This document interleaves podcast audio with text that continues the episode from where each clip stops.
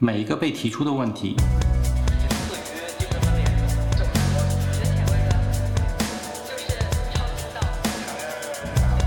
都像烟花一样试图冲破天际。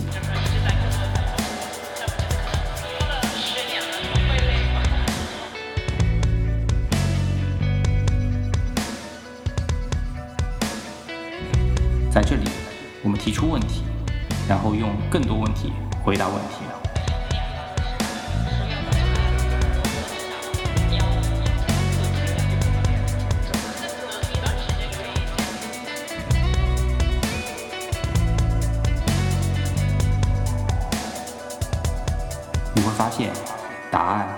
重要。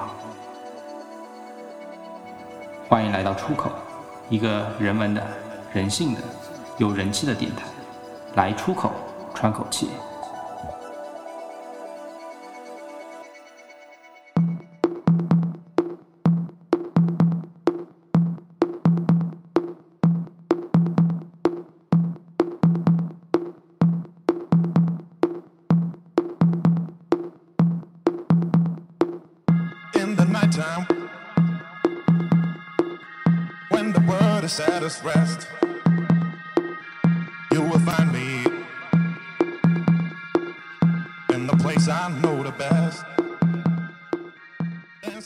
欢迎来到出口，喘口气。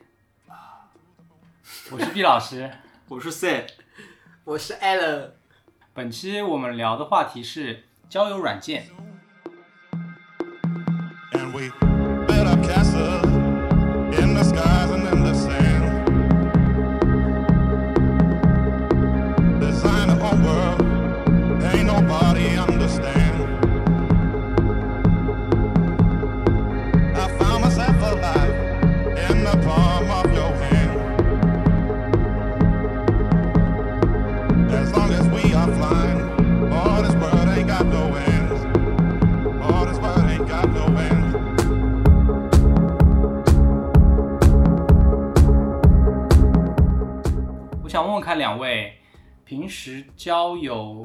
线上多还是线下多啊？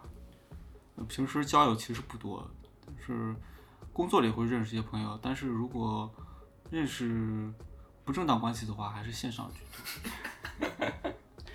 艾伦呢？不正当关系，很经典。啊，我啊，你猛就你猛一问我的话，就，哎，哎，脑袋有点空，有点空。就我是分人群的，就是说和和熟的和很熟的，就是那种人，就是我线下会多一点，就是不太熟的，就有点像那个 C 的说那个不正的关系吧，或者是那种，嗯就是出于好奇去那个，去去见面的，就是线从从线上开始的比较多。所以都是用过一些线上的交友软件的吧？对对对，嗯，就是出于好奇。那我们今天这期就聊一下交友软件吧，因为其实交友软件你从中会获取一些不一样的东西，你会认识新的人，会和他去聊一些你可能平时不会和熟人聊的话题，甚至还会有下一步，对吧？嗯嗯，那那先从我开始聊吧，我从来没有用过那种意义上的交友软件啊，然后哪种意义啊？就是看过两位在那边滑 Tinder 啊这种意义上的交友软件，我是没有用过的。嗯然后我当时第一种感觉就是 A P P 里面的男的用户和女的用户就像一种商品一样的，喜欢多看两眼，甚至加他微信；不喜欢的话，商品划走，我去看另外一个商品，有点像 E C 的感觉啊，只不过它换了一层皮而已。我觉得交友软件的初衷应该是提高效率吧，它改变人们的一种社交习惯，从一张照片作为社交的第一步，它大幅度地缩缩短那种成本，嗯，让社交变得快、效率。但其实啊，这个到底真的效率不效率？我其实还是有个问号的，因为我有个朋友嗯从交友软件里面收获颇丰，我这边也跟大家分享一下。他那会儿是一个适婚年纪，然后身边由于工作的原因啊，身边没有适婚的女性，他也没有找到就是工作以外圈子里面适合结婚的女性，所以他当时就下载了一款交友软件，嗯，就试图去找一个合适的对象。前期没有充会员，所以，嗯，就是因为会员机制的问题，他看不到女生更多的信息的。每天聊天，呃，也会限制对象，效率其实没有那么高。直到他忍不住了，他充了一笔钱，一年的会员，把会费交了。就交了会费的那一刻，你有了会员权利的时候，就像打开潘多拉魔盒一样，他开始疯狂的去看那些女生的资料，嗯，无限的开始和那些女生聊天，还有约见面。我记得当时他跟我们，他跟我聊过一次，他峰值的时候每周要约见三到四位女生见面啊，其实那个频率是非常大的，因为我们通常都会觉得，你如果是要做一场约会，你会做一些准备的，你不会完全没有准备去，因为你想呈现一个好的状态。所以我觉得这个对他来讲负担其实挺大的，但他乐此不疲的。那他在这个过程中也收获过短暂的爱情，但是就是这个磨合让他已经不能自拔了，因为他清晰的告诉我，他认识了一个女生以后，觉得还可以，差不多七十分左右还可以，但是他没有停下来跟这女生继续的交往，而是 hold 住她，继续去刷交友软件。骑驴找马，可以这样理解吗？可以，可以，可以，可以，可以，理解很到位。嗯，就停不下来，还在刷刷刷，而且还在见见见，不停的刷，不停的见面，直到最后的那一刻，他放弃了。他告诉我，累了，对对对对对，就是我问他，你为为什么你找到了恋爱对象还要刷嘛？就他说他总觉得后面会有更好的嘛。嗯，然后他最后放弃了以后，他是跟我说，他这一年下来，其实根本就没有收获到爱情，反而把他他觉得他一辈子的恋爱都已经用完了。嗯，后知乐，可见就是他投入的心血啊、精力啊太大了。他说，他这一年下来，整个人的精神状态是被掏空的，他已经不会恋爱，也不想再恋爱了。最后他是把这个软件给卸载了，就告别了这个惨痛的经历。网瘾嗯。点击，所以，作为两位玩社交软件、交友软件的人，你们觉得这种交友软软件是否会上瘾，以及交友软件真的会让恋爱更效率吗？你怎么看啊？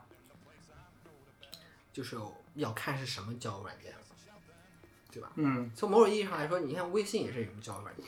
嗯我觉得从某方面来说，就是说它能提高效率，嗯但是你放在恋爱上面，嗯就是 可能不那么适合。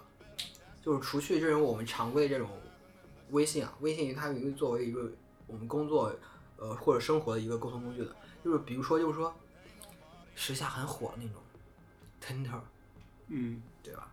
这种就他也很效率，对吧？如果比方说就是生理需求对生理需求那种，嗯对吧？嗯就是这就无关乎恋爱了。嗯但恋爱的话，你恋爱啊，它是一个需要这两这个词是需要磨合的一个词，嗯嗯所以我觉得就是 Tinder 的话，就是只能说就是说他在你们开始之前啊，就是他提高这种你们认识这种，就是了解这种过程。嗯嗯但是恋爱的话，就是说，呃，你你你从这个社交软件来说来说的话，就是说，其实那个上面也有很多骗子啊或者什么的，其实你你要去甄别，嗯对吧？而且我觉得就是它不一定能提高你的那种效率，就像刚才你那个故事里面讲的，就是说，呃，我滑到了一个七十分的女孩子，然后他继续滑，然后他可能看到更好的，我插一句，不好意思，嗯，我觉得评分啊不太好，嗯，我可以说一个胸大，或者说一个有明显特征的是吧？对啊，胸大那就是完全就是处于那种生理需求，嗯，对你？你继续，你继续但我问的是恋爱啊，恋爱。啊，对恋，爱综合评估，对，对对，还是基于恋爱嘛。嗯哎，我刚才讲到哪了？啊，就是那种骑驴找马，嗯骑驴找马，就是就是社交软件它它从某种程度上就是说，是可以让人上瘾的，嗯对的，因为你你看到就像那种你琳琅满目的那个商品嘛，就像你说的，你可能尝了一个，你觉得哎，这个我也想试一下，对吧？欲望，对，或者是看到更好的，就是说，哎，这个我也可以。而且就是说，社交软件上它毕竟是一个虚拟的一个东西，就是在虚拟状态下，你的欲望会放大，然后你会抛却掉抛却掉一些你你自身的条件，就是你会让他那个就是你们的相遇或者是你们相处的状态是处在一个完美的一个意淫状态，赢过吗？意淫状态又觉得，哎，我值得更好的，我值得更好的，或者说我们俩在一起，嗯，可能会很 match。感觉听你就这意思说的有点像赌博，我还能赢回来，我还能赢回来。哎，有点那种意思，对对对。嗯，嗯，这个我我我对社交软件，尤其是交友软件是不太上瘾的，可以说完全不上瘾。但是，你们笑什么？我说的是真的呀、啊，嗯。就是微信其实也不不怎么看，但是不知道为什么朋友圈会老想看一下，嗯。可能是可能是也是上瘾吧。嗯。嗯，窥探别人的，嗯。就至于就是交友软件能不能就是让呃交友更有效率，或者说让恋爱更有效率，我觉得它是让恋爱更有效率了，也让失恋更有效率了。失恋，这种就是高效的爱情体验，可能是让爱情变得反而更低效。嗯就是怎么说呢？就是这对使用这个恋爱软件或交友软件的人群来说，就是没有什么高效低效之分，因为即使他不使用这个交友软件，这群人他们也不可能高效的找到爱情。所以我觉得这个恋爱软件会让爱情体验，爱情的体验变得高效，但它不能解决爱情或恋爱结果，啊、它其实是不能决定爱情或恋爱呃结果的一个效率的，它决定不了这个效率。就就是前期的认识，这个可以可以拉近，嗯，可以提高一个效率。嗯所以说我的一个结论就是，它的使用人群就决定了它不会让爱情更快的到来，嗯嗯，对这是我的对它的一个看法。那你实际上也是我我说在这个过程中，嗯，其实在我呃大学刚毕业的时候，用这种社交软件、交友软件用的比较多，随后呢，其实就不怎么用了，就偶尔会。有需求才滑，没需求不会滑，不上瘾。你懂我的，毕老师。嗯，好呀，那我们再来听听看刚刚开始入门 交友软件的 Allen，你有什么要分享的呢？交友软件啊，嗯其实我也是因缘际会下，然后知道 Tinder 这个软件，是是怎么因缘际会？谁带你入行的？自己摸索的是吗？吴亦凡。哦，你知道吗？吴亦凡之后刚开始报的时候，他是说在机场有个粉丝发现他在左滑右滑，像我翻卡牌一样啊，让他左滑右滑，然后我觉得，然后我就去查了一下，对吧？然后再经过老杨的这种普及啊，就是出于好奇，不 要泼脏水啊！出于好奇，嗯，老杨。带你入的道。嗯。对，其实某种意义上老老杨算我半个老师，指导了一下。对。嗯，吴谦也是，哎，你不要。把我和吴谦放在一起，我还没有那个资格。那后来呢？你使用的体验怎么样子啊？后来其实的话就是我又下下来了，但是我刚开始又滑了一下嘛，嗯。对，然后觉得就是里面真的是有点，你进去滑的时候你有点晕眩，就是你会发现就是。就是整个这个界面啊，感觉上就是视觉上很有冲击被。那种漂亮的包装就是堆满了，你知道吗？就是那种女生啊，就是各种各样的，你知道吗？有那种露的，也有那种邻家的邻家小妹妹，嗯，对吧？有很多类型。就眩晕了，直接眩晕了。打开软件直接眩晕，商品琳琅满对目，嗯看花了眼儿。就有挺过去了。就有段时间的话，就是其实我我那段时间很闲嘛，嗯嗯，单身嘛，就是回回到家就是你躺在椅子上，然后又开始打开，然后左滑右滑，哎，不错，哎，挺好的，对吧？嗯嗯 然后就是说，基基本上那段时间的话，就是每天晚上吧，我觉得是一个是好像成了一个必修课一样，就是你你在你在床上或者是在沙发上，你那个刷着这种就是你心仪的姑娘们啊，你的这种状态，生活的状态，或者说日常里啊这种交友的一个，或者说需求能能反映当代年轻人的一个精神或情感或生理的一个需求的状态，可以这么说。嗯，可以啊，对，那段那那段时间就是，嗯，挺无聊的，嗯，说白了就是有点寂寞，寂寞难耐，寂寞难耐。我唱，对，基于这种状态下，就是说有有带着一点那个不是很单纯的那种社交目的啊，就是你要在天台上展开一场就是如火如荼的一个嗯嗯。对话，然后就是你躺在床上，就是你每天就是你刷着这种心仪的姑娘们，然后你点开就是 Tinder 上会有它有个功能啊，就是说你它会有一段文字，就是可能有的姑娘不会写，有的姑娘会写，就是它它的一个交友准则，对的，然后你会看就是哎他的这个价值观和和我在某种程度上是比较比较匹配的，嗯。对的，然后就是你就觉得哎两个人可以，然后你就有点隐隐的期待。嗯对吧？然后从线下，哦，从线上到线下，嗯对吧？可以、嗯可以慢慢发展，嗯嗯对。然后从从床下到床上，对吧？这种这种这种这种颠覆啊，就是你从虚幻到现实这种颠覆啊，就是你能感觉到一种魔幻吗？从就是走过四季，然后到冰雪消融那种那种期待、梦幻，嗯就是那种虚拟的梦幻。你首先给自己罩了一层梦的面纱，然后你开始跟她聊，嗯对的。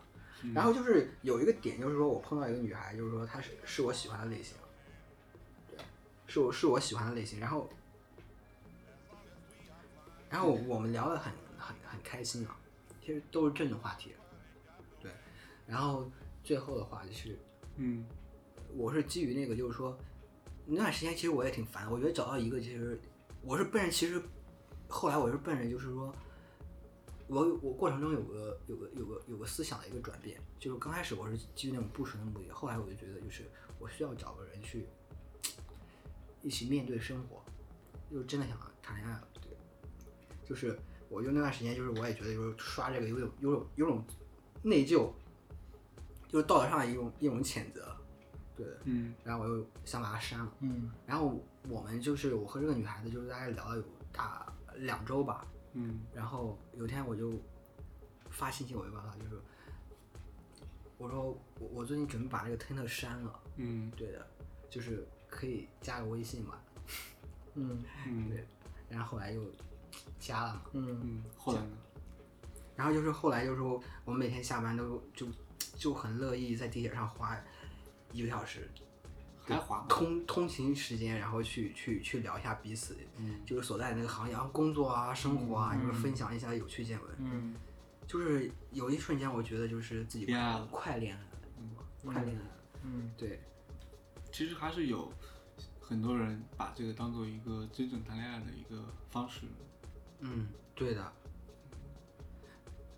然后就是，嗯、但是过了一段时间，就是我我有段时间就是很忙嘛，然后我们就大概有一周，一周没有联系，对的。然后在我去联系他的时候，就是我就忙完，然后去联系他的时候，感觉到有有点，突然感觉到自己就是没那么没那么有热情了，就是有点有点冷静，你知道吗？嗯有点冷静，然后就是貌似两个就是孤独的灵魂啊，因为这个荷尔蒙的冲撞啊，然后就是碰到一起，但是又因为时间，时间可以让人疏离或者是变得冷静，对，然后我就想，我就想，我又想约他嘛，我想打破这种就是无意间产生的一种那种疏离感，对，然后我告诉他就是，就我告诉他我要约他的时候，就就也是很巧啊，就是碰巧就是。就是他处在一个就是情绪的一个低谷，好像是因为工作啊或者什么，对吧？然后就是又基于就是我和他就是刚开始认识，又就是也没细问了，就是这样会很唐突，对。然后我就有一一段时间没去打扰他。后来就是说，嗯、后来我我又和他聊，就过了一段时间然后，就他那个情绪上好像好了很多。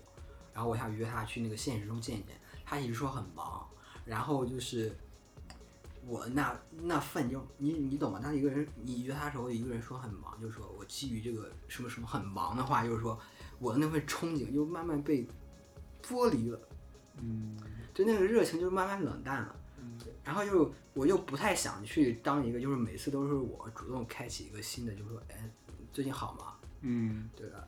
不想当天狗。情情绪好嗯？主动是需要勇气的，对，然后就又感觉到有点累了，嗯。对，有点累了，就就像毕老师之前说的那个，他那个朋友的故事，有点累了，就是你把这个精力分、分散出去以后，就是说，你没有得到一些回应的话，就是你会感觉到就是在浪费时间，嗯，就心理上产生了一种负累感，负负罪感，负累，负累。既有愧疚又觉得累嘛，是吧？愧疚。刚刚你聊到一边滑一边很内疚，我有点理解不了这个内疚是为什么内疚？就是我是一个，你懂我，我是一个传统的，对吧？有套被啊，这意思带着枷锁跳舞的啊，男人，一个浪人，啊明白？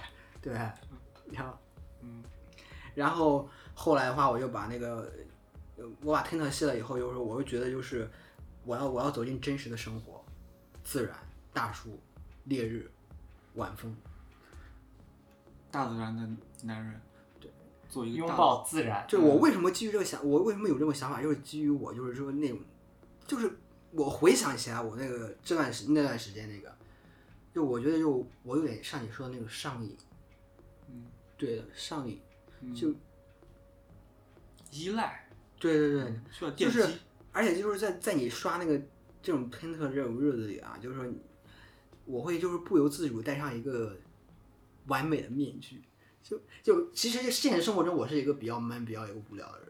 嗯你在 Paint 社交上软软件上，你发现自己在某一刻很风趣、嗯嗯很骚，嗯对的。然后这种这种这种怎么说？这种反差感啊，就给我带来一种就是不安。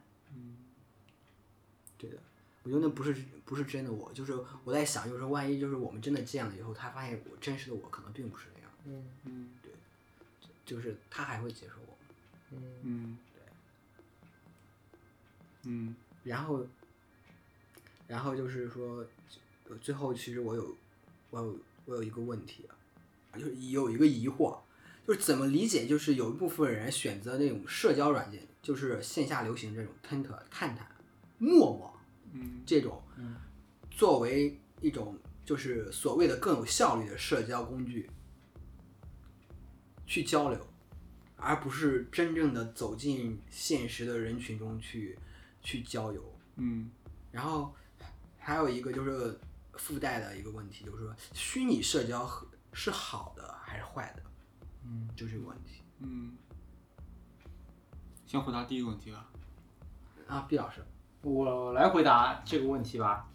呃，虚拟社交就听上去这个词很玄乎啊，你实际来看，它就是一个一个科技的产品，对吧？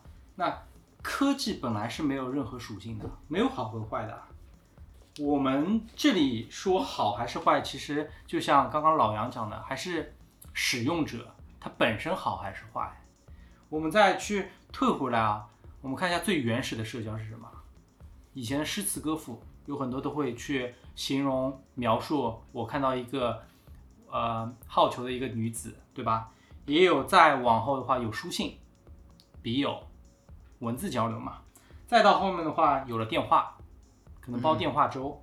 再到后面的话就线下面基，因为交通便利了。再往后有了手机以后会有短信，发短信，再到现在有了交友软件，嗯，那么每一个阶段其实都有那个时态的嗯时代的那种呃交友的形态。那为什么到了社交软件、交友软件的时候的这个形态就批判性那么强？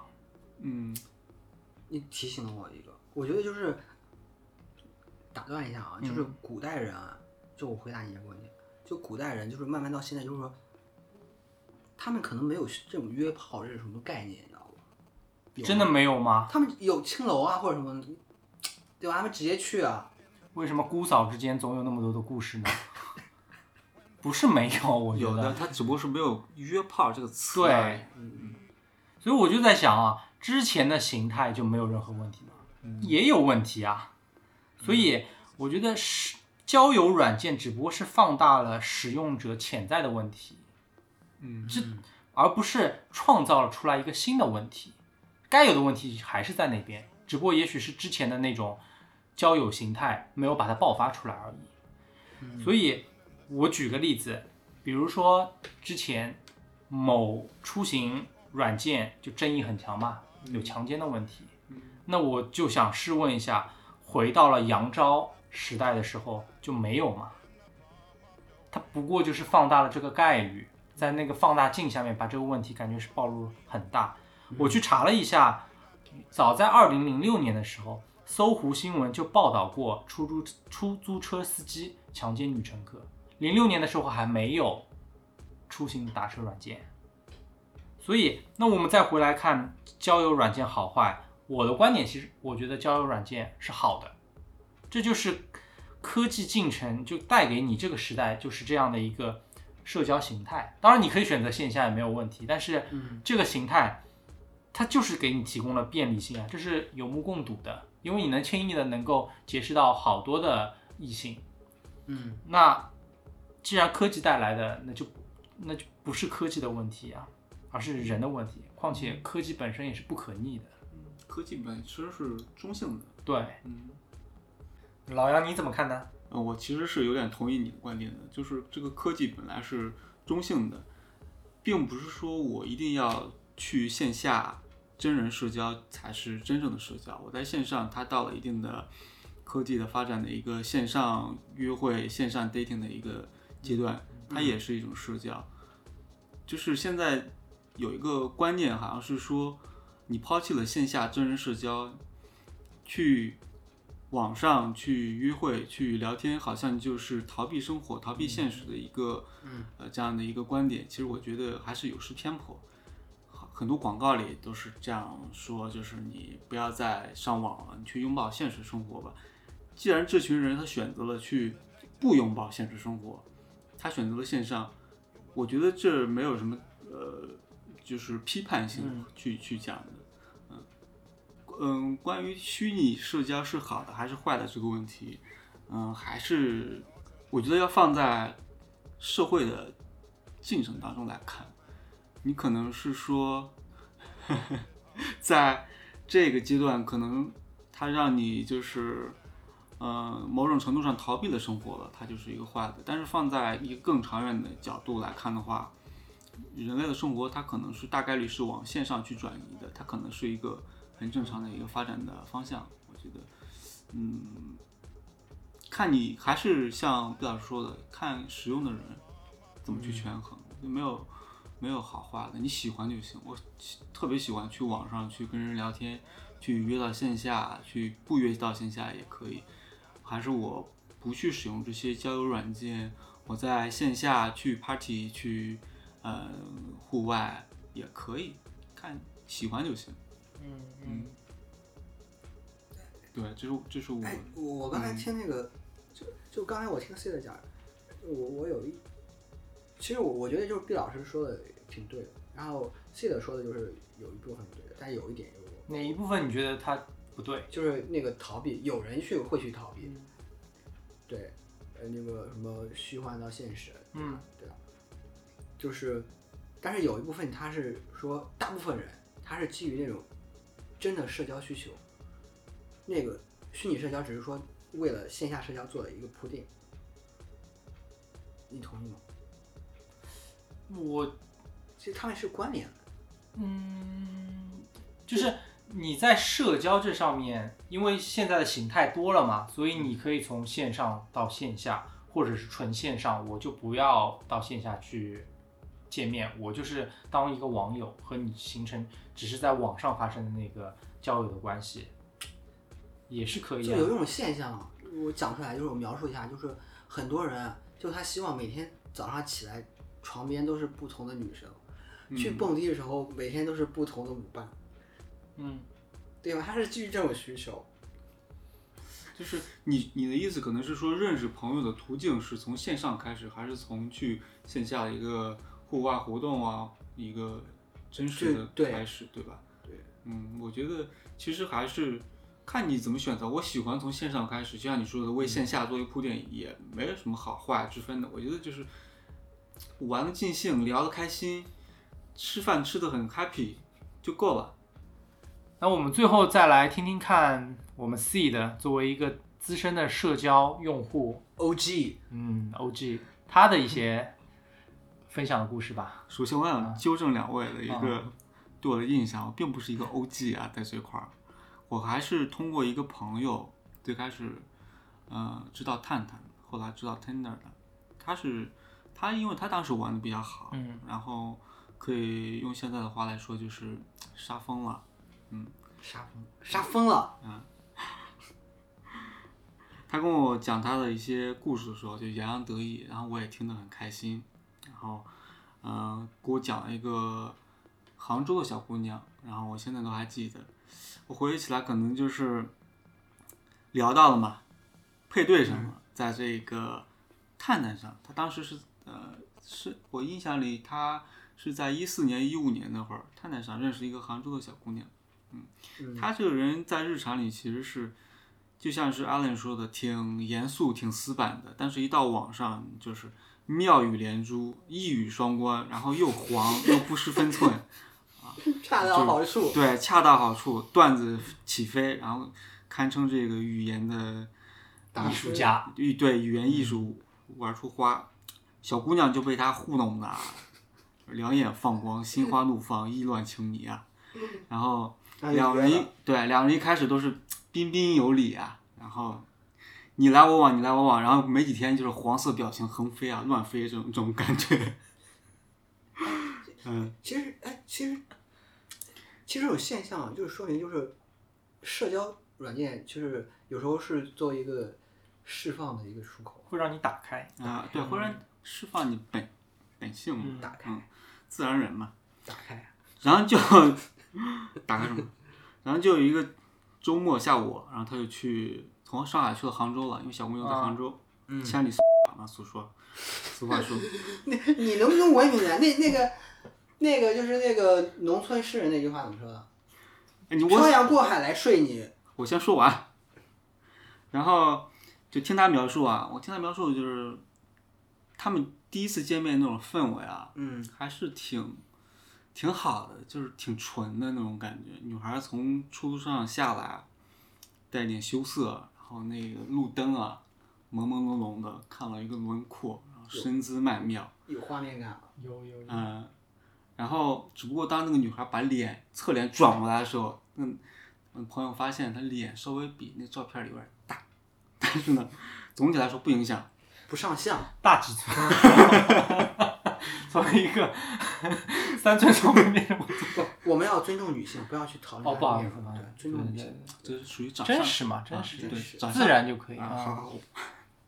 就总的来说，还是第一次见面，还是楚楚动人，心花嗯心啊那种感觉。嗯，两人就在西湖边走来走去嘛，夜色也慢慢的就是夜色渐深，嗯快到这个十一点、十二点了，这种感觉。夏天啊，然后小风吹着呀，蛙声、虫叫，还有女孩身上的这个香味儿，是荷尔蒙还是香味？这个他倒没跟我描述，哦那个那个，但是我觉得得肯定是荷尔蒙。嗯，你想想，我能想到那种画面感，嗯那种夏天那种风啊，就是你吹在身上黏黏黏的。对，清清爽爽的，不热了，太阳下山了。啊，总之就是阴阳两可以拉丝。你们俩，你们别这么恶心，拉最丝最后，我想我想知道最后的最后啊最后继续讲。啊，然后这个整个氛围就有了，朋友嗯适时的这个把这个姑娘的手，诶，拽了起来，嗯拉了起来。小姑娘很大方，嗯也没有反抗，嗯啊，让这个朋友觉得哇，幸福感就这个味儿就有了。然后这个姑娘呢，就紧紧的这个抱着这个朋友的这个手臂啊，贴着这个朋友就是紧紧的贴着。然后你知道，大家都有这种体验，大家都有过女朋友啊、男朋友，这个有个小姑娘紧紧的贴着你的手，其实这种感觉还是很很很微妙的，这种亲密无间的这种触碰啊，没有，让我这个朋友啊一阵上头，可以说。嗯 可可能我们很久没有谈恋爱了，就突然就是无法想象那种，但是感觉很上头。上头的感觉就是紧紧贴着你，夏天蛙声虫叫连成一片，听取蛙声一片，朋友受不了了嗯，啊，在路上两个人啃啊亲啊，对吧？这种画面大家能想象得到啊，很自然的就去了这个朋友去睡了这个酒店了呀，三下五除二，大家都比较幸福嘛，结局。啊，他们都其实都聊好了，就是这女孩他们见面之前就约定好了，不聊感情，就只是这个满足大家的一个需求啊、嗯。然后呢，我这朋友就目的明确啊，非常理性，来来往往的几次之后，上海、杭州、杭州、上海，然后这他我这朋友就发现这姑娘的体力不太行，就经常啊，他跟我描述啊，他没羞没臊的跟我描述，就是经常干到一半，然后女生就啊不行了，然后这个朋友就很，大家都懂嘛那种感觉，不够尽兴儿。对，不够尽兴，嗯，就是朋友就不耐烦了，你一次还行，你三番几次都这样，朋友说算了吧，我对你不太满意。然后呢，这个女生呢，当时听到朋友说我对你不满意，我们不要再见面了。她其实也因为有约在先，有言在先嘛，她又很强硬的，也就是定了，也就那就好吧，嗯，无所谓啊。嗯其实后来还是这个女孩还是联尝试着联系了朋友几次，还是对朋友有一些恋恋，对，有些感觉恋恋不舍啊，有些被朋友说不要见面了之后，还是有点就是有点幽怨怨气在里面，动情了。对，嗯动情了。嗯嗯，所以我有点搞不清楚，女孩子在社交网络上和男孩子约见面，他追求的到底是什么？就是是满足寂寞，还是满足对爱的需求？就我我很认真的思考一下，嗯就是那个老杨问这个问题就是他追求的是什么？我觉得就无非是两个点啊，一个就是生理上的需求，还有一个就是说心理上吗？对情感层面上的嗯一个需求，就是他肯定是处处在一个就是那种寂寞或者是孤独，他有这种社交需求，他才他才去他才去就是通过这个社交软件去去想打开这个出口，嗯对的，嗯，他需要释放，对他需要释放，不管是情感的释对放，还是身体的释放。对，可能就是你大家都会碰到一些就是可能生活中你会碰到或者工作中你会碰到那种女孩子，就是她可能就是就宁愿找一个陌生的，就是说陌生人去释放就是那自己那另一面，对吧？他不想把一些就是最真实的可能就是最黑人性中最黑暗的那一面，就是释放给就是你认识的人或者什么。有，对，还有就是说，他是有那种被爱的需求，肯定有，缺爱。我我觉得，嗯嗯嗯，首先我觉得，就男性的视角去回答这个问题挺难的，嗯，因为我们一定是那个对方，我们不知道嗯女生到底是出于一个什么样的需求在做这件事情的。嗯当然，刚刚 C 的也提到，从可能纯粹的欲望到动了情，其实是有个过渡的。那个过渡的那个点，一定是在相互交融之间开始慢慢的产生那个化学反应的。相互交合之间，我其实我的观点在于，我首先啊，使用社交软件，就像刚刚 Alan 讲的，一定是解了你的解开你的道德枷锁，就你不敢的一些话、不敢的一些事情，一定会在上面去释放出来的。嗯，因此啊，用任何社交软件都是这样子。嗯因此你会发觉，很多人在社交软软件可以尽情的呈现自我，那个自我可能都是你在现实世界里面都不会有的，嗯但那个也是你的自我。嗯，尤其是在一个陌生的交友软件上，会更加的辨别。对对，所以就当隔着屏幕的时候，两个人的这样的尽情的呈现自我以后，就会吸引到对方，然后才会进入到第二阶段，就如果你们要不要见面的问题了。嗯那见面的这个问题，其实有一个动机的问题，就是我见面是出于什么去见面的？嗯我是这么理解的啊，嗯就是他一定是呈现最好的自己。我觉得你可以试图问一下你朋友，你朋友去的时候是不是精心准备过的，把自己最好的那面去展现出来，以及那个女生，你有没有觉得她是也是精心准备的？嗯，肯定是的，这肯定。所以他们是在自我呈现，去呈现什么？可以去呈现她的外貌，可以呈现她气质、身材、知识、情商、兴趣，就但凡就是他想要去吸引对方，嗯嗯然后得到对方的认可。嗯那再往下的一步，到底是情到浓时，还是戛然而止？这个戛然戛然好，戛然，我想戛然而止。学到了，戛然而止。那就在于有没有挽住他的胳膊，在杭州西湖边上听到蛙声了，听到蛙声一对片。哇哇哇嘛，到底是哇哇哇，最后生出一个小娃娃，这个就具体要具体分析了。我觉得，反正一定是要吸引对方。我觉得，就是那一刻的目的是我要吸引你，就是我觉得是出于可能人最本性的就是雌性和雄性相互吸引的那个点。自然大自对，嗯，自然纪录片里那个鸟儿啊在跳舞，雄鸟，鲜艳的羽毛，是是。孔雀开屏，嗯感觉你还是从这个大自然、大自大自然这个角度啊分析了一下。我其实这个点，我觉得如果以后有机会的话，可以邀请一个女嘉宾来聊一聊，她如果她有没有用过社交，呃肯定用过社交软件的，嗯，但如果交友啊，像去对对 Tinder 可能去去线下，他会追求一些什么？到底是出于什么样的需求嗯去见面？嗯嗯这个我觉得女性应该更有发言权吧，不然三个大老爷们儿聊，女女的为什么要出来见你？对，我们可以换个角度，男的为什么约见面和女的约见面？我觉得我猜测啊，女生用这个东西可能更大的偏向于一个情感的一个出口，就是他需要去展示自己，展示自己的美丽，需要有人去欣赏他，需要有人去舔他，去去爱她，去爱他。对，这种他们的感感情会更细腻一点，嗯他们是的确应该是更希望得到异性的认可。嗯嗯认可欣赏。嗯，对我，我觉得就是那种，就是什什么叫社交，就是什么是社交？就是我觉得就是就是 Tinder、探还有那个陌陌，它都不纯粹了。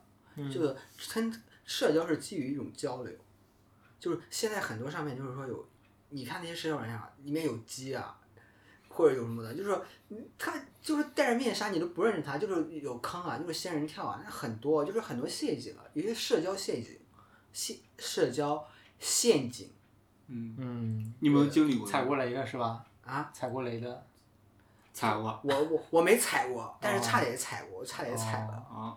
对，是怎么？就是这个小彩蛋啊，就是分享给大家。没想到还有个彩蛋还有个彩蛋啊。对，当然我们可以考虑就是可以掐了或者不掐，哎，看市场直直。接说吧。对，就是 之前啊，就是我在滑那个 Tinder 的时候，就是突然有人和我 match 上了，然后就是那个人就就我我和他讲话的时候，就是聊天的时候，会明显感到他这个人他频率很快，他回复我的频率很快，嗯感觉他就坐在坐在这种电脑前面，嗯，就是像那种就是客服一样。听的可以使用电脑登录吗？就我说感觉啊，哦就像那种客服一样，知道吗？然后就是，然后他很直接的问我，就是说，嗯，那个就是睡觉吗？你知道字母圈吗？啊，嗯，字母圈，然后我我当时懵逼，我说什么是字母圈？我操！然后我又去知乎、去百度上搜了一下，原来是那种 SM，嗯你知道吗？还而且还学到一个很很知识点，什么知识点？就是 S，嗯什么是 SM？就是 S，它的英文单词我忘了，S 它是是主导，嗯就是 M 是那种调，S 是那个 S 是主人，M 是奴隶。可以这样讲，对对，S 是主导，然后调教，然后 M 是那种就是享受那个，嗯，被调教了。嗯，对，然后他就问我愿不愿意当他的 M，哦，哦，想让你当他的奴隶。嗯然后他还发了图片给我，嗯长得还挺，就是他说他自己是一个小学老师，在上海当小学老师，上海当小学老师，可见压力不小。压力不小孩子小学老师，而且长得就很感觉很清纯，嗯，对，很清纯，就是有有点那种那叫什么叫什么玉，纯欲。纯玉嗯那种感觉，刘浩存。对，有一点，嗯，对的。然后我就我然后我就有反差，我靠，这么被这种女生调教是什么感觉？我操！有当时有一种错觉，上有一种头感觉有一种 在脑补。有一种冲动。然后后来的话就是说，我就说就是你要和他聊嘛，就是和他聊骚，就是我就我就在那个，我觉得我当时隐隐感觉到这是一个陷阱，然后我就说你打算怎么调教我？他说现在就可以开始。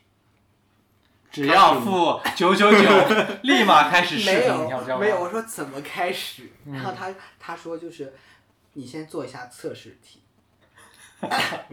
然后他就发了我一个链接，哦然后那个链接我我没敢在手机上打开，我以我怕是那种打开以后对对，有病毒，然后对转然后我去那个百度上去，我就在用那个就是呃浏览器打开了一下嗯，然后发现是一个正常链接，它是测你那个就是说你的那个 SM 属性，嗯嗯对的。嗯嗯然后我发现那些题啊都是陷阱问题，就是那种你怎么答都可以。嗯对，他会根据，比如说就是，呃其中有一个题我记忆记忆很深刻，就是说你喜欢喝甜，你平时喜欢喝甜的还是喝苦的或者什么的？嗯对，如果你喝甜的，就是他就会说你这个有百分之多少的什么倾向了？嗯对他就会分析。嗯，对，嗯后来呢？后来的话就是做完题，然后做完题，他要拉我进群，嗯，拉我进群，交一千五百块钱的 他拉我进入境群，对。对，没他没有说钱的事情，他没有嗯说钱的事情，可能就是现在骗子变变得很高级了，他没有说钱的事情。还没开始。然后进群，然后我又有点犹豫了，因为我在百度上还有知乎上那个我去查一下这种这种这种圈子啊，它的圈就是很阴暗的，你懂吗？就是说他们不是为了就是正常的那种，就是说他们不是为了正常那种嗯、呃社交需求，他感觉是那种暴露人性最黑暗的，感觉就是几个人一起，还有你懂吗？就是你还要入会啊，入会还要还要约到什么点什么小房间啊或者什么，就感觉哦，或者可也可能是我想多了，他可能真的是一个单纯的单纯的 SM 交流群而已，是吗单？纯的。但是我觉得就是就我觉得就是两他他问我一个问题，就是我我当时我记得我的回答就是说你怎么看 SM？嗯我觉得就是如果是属于两个人的，就是我觉得怎么样都可以，对吧？怎么样都可以接受，但是没必要加到一个群里，暴露在众目睽睽之下，嗯对吧？我觉得这就是一个问题啊，所以我就没那个，我就拒绝他了。这也是 S M 的一种玩法吧，就是你可以在让你的奴隶在众目睽睽之下做但我某种不是那种任务啊。我没有那种需求啊，你看来你不是 M 啊，你不符合他的。就是我觉得就是你 S M 你可以私密一点嘛，对吧？他妈的这种场合，我操！然后？呢？然后呢？然后后来我我就把他删了，我觉得就是我觉得有点不舒服，聊完有点不舒服，就是他给我带来的那个就是我未知的那种阴暗面啊，就是 不舒服，膈应，呃也不是说膈应吧，就是人家也没让你干什么。有点疙瘩，就是看让我了解那种黑暗面，就是我就觉得 不好。人家也没跟你说什么黑暗，他跟你说什么黑暗呢？他只是跟你说加个群而已，你自己百度搜了一堆以后，对对，我我自己给我自己那个就是那个就是安利的那种黑暗面。当然，我觉得啊，谨慎一点是没有错的。的确，科技发达以后，陷阱也的确太多太多。C 的肯定遇到过那种，遇到过。对啊，有什么酒托啊，这么巧。啊，有有有，线下酒托也很多。那个前段时间就是有个小插曲，我按那个截图问一下那个 C 的，我说这个人是不是骗子？C 说酒托，一看就看了。操！老手啊，看张图你验就验出来是吧？聊肯定就是扫描用的，年轻时候没少踩雷了。没少踩。